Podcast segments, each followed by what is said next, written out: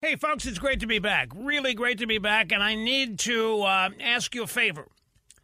I need you to give you give me a, a, few minutes here just to get my sea legs. This has been a very, very bad couple of weeks for me.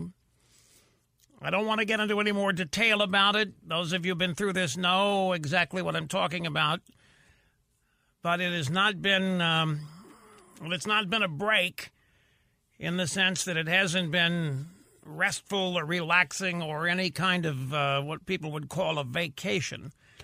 But I wanted to get back, and here we are behind the golden EIB microphone, the Rush Limbaugh program, where every show seems like the most important show.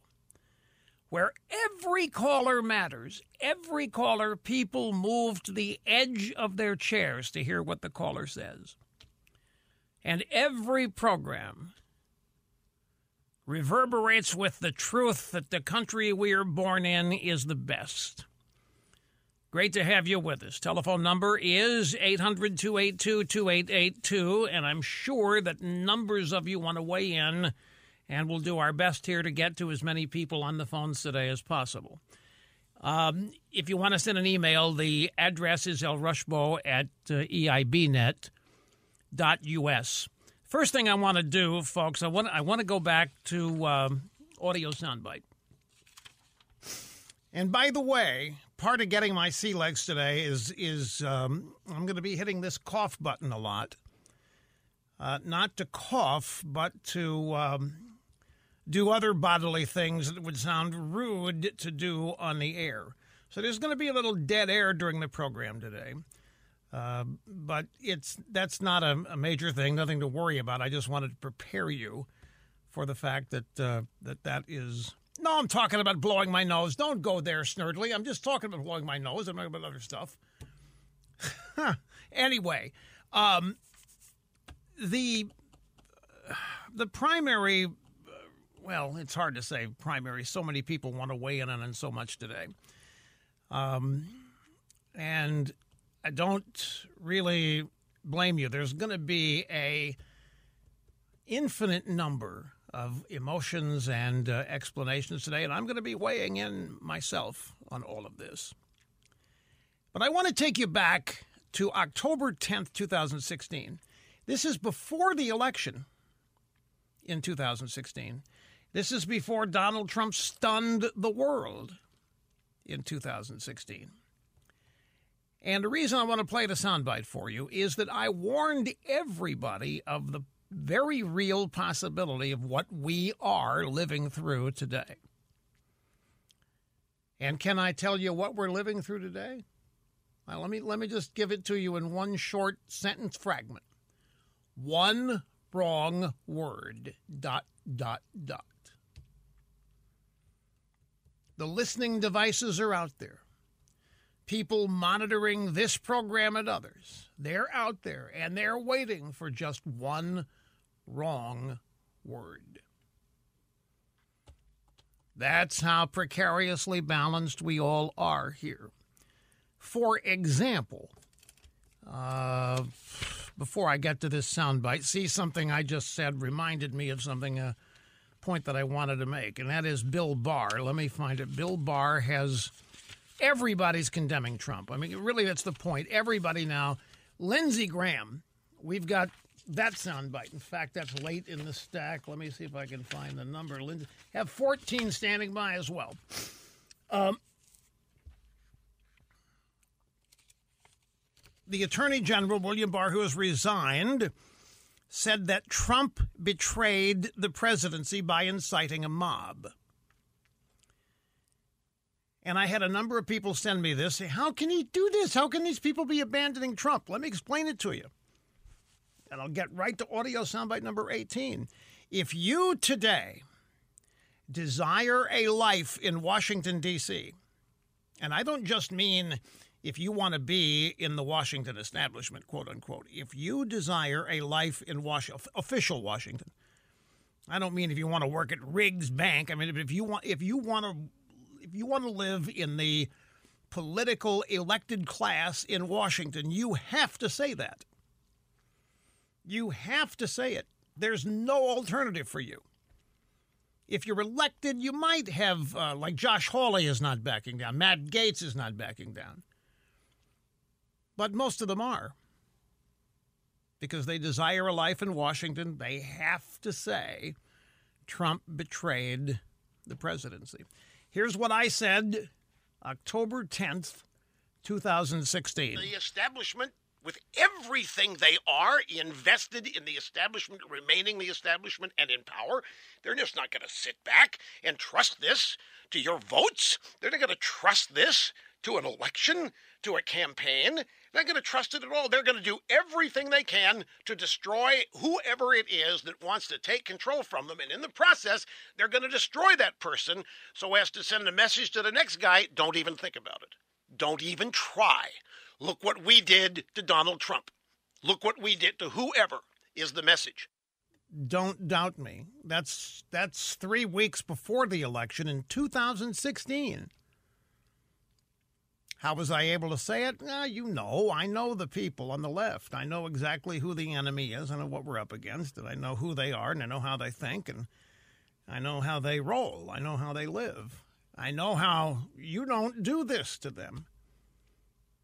You don't do it. And the first chance you give them to eliminate you, they are going to take it. Now, let's go to Monday.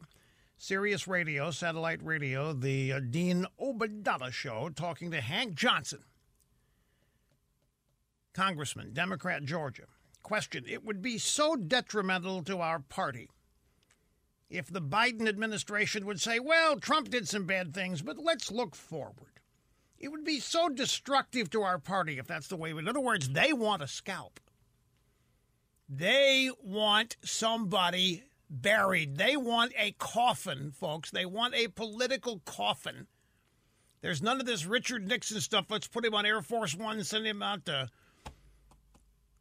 San Luis Obispo, and let us forget him. San Clemente, wherever. There's none of this. George W. Bush sent him down to Dallas and let's just pretend it never happened. They want a political coffin. Here's what Hank Johnson said in reaction to that claim. We don't want to be nice. We don't want to move forward. We want blood. We've got to make sure that those who come after Donald Trump know that they will not be allowed to get away with what Donald Trump did, that they will be held accountable they will be treated, yes, like Negroes. They will be perp walked to the jail, hands handcuffed, not in front of them, but behind them.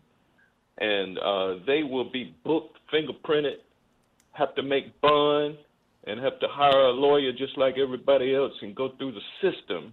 If we allow him to get away with it, there'll be others who try to do the same thing, and we don't even want them to think about trying to do what Trump has done. There you go.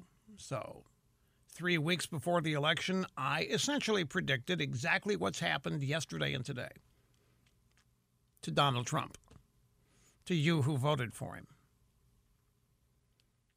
Hank Johnson comes along on Monday and confirms it. He doesn't know he's confirming what I said because he doesn't know what I said because Hank Johnson doesn't listen, but he'll talk to people about me as though he does. Here's Lindsey Graham last night, Senate floor after debate resumed on the objection to the Arizona electoral votes. Trump and I, we've had a hell of a journey. I hate it being this way. Oh my God, I hate it. From my point of view, he's been a consequential president. But today, first thing you'll see, all I can say is uh, count me out. Enough is enough. I've tried to be helpful. There you have it. If you want a life in Washington, you have to say that. If you want a life in the political class, even as a loser Republican, you have to say that. That's the reality of life on the ground in Washington today. And it will be the case tomorrow.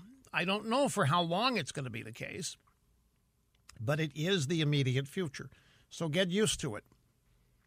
The voices of dissent will be silenced on Facebook and Twitter, including Donald Trump, including you. The voices of dissent will be dealt with accordingly.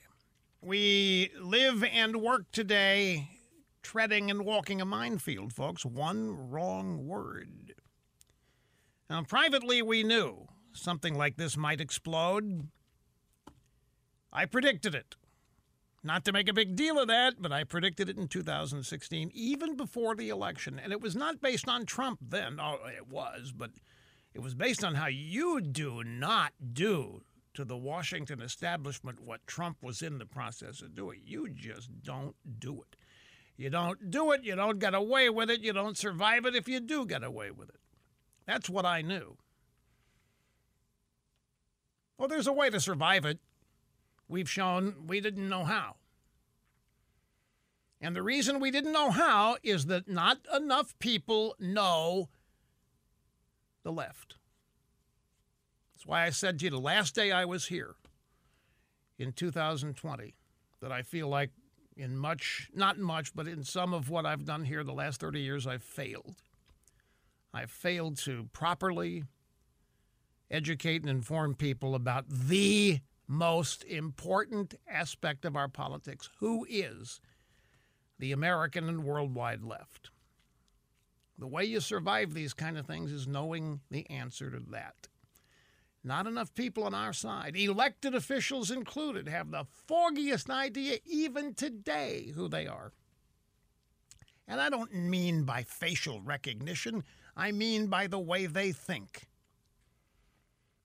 Their lack of conventional morality. Their lack of a devotion to traditions and institutions that we all used to hold dear and have in common. Remind you of a John Adams quote here. One of my favorite founding fathers, by the way. John Adams said, maybe you'll listen if I say John Adams tweeted. Yeah, that's a ticket. John Adams tweeted this back in the 1800s, actually 1700s. Zuckerberg didn't know how to censor his own network then. We have no government armed with power capable of contending, sorry, contending with human passion unbridled by morality and religion. In other words, you have to translate these guys. We do not have a constitution. We do not have the power to deal with immoral and unreligious or irreligious people. Avarice, ambition, revenge, gallantry would break the strongest cords of our Constitution as a whale goes through a net. In other words, our Constitution is not made for people who are not moral. Constitution is not made for people who are irreligious. Our Constitution is designed, said John Adams, only for a moral and religious people. It is wholly inadequate for any other. He knew. He knew that that was the limitation because that's who they were.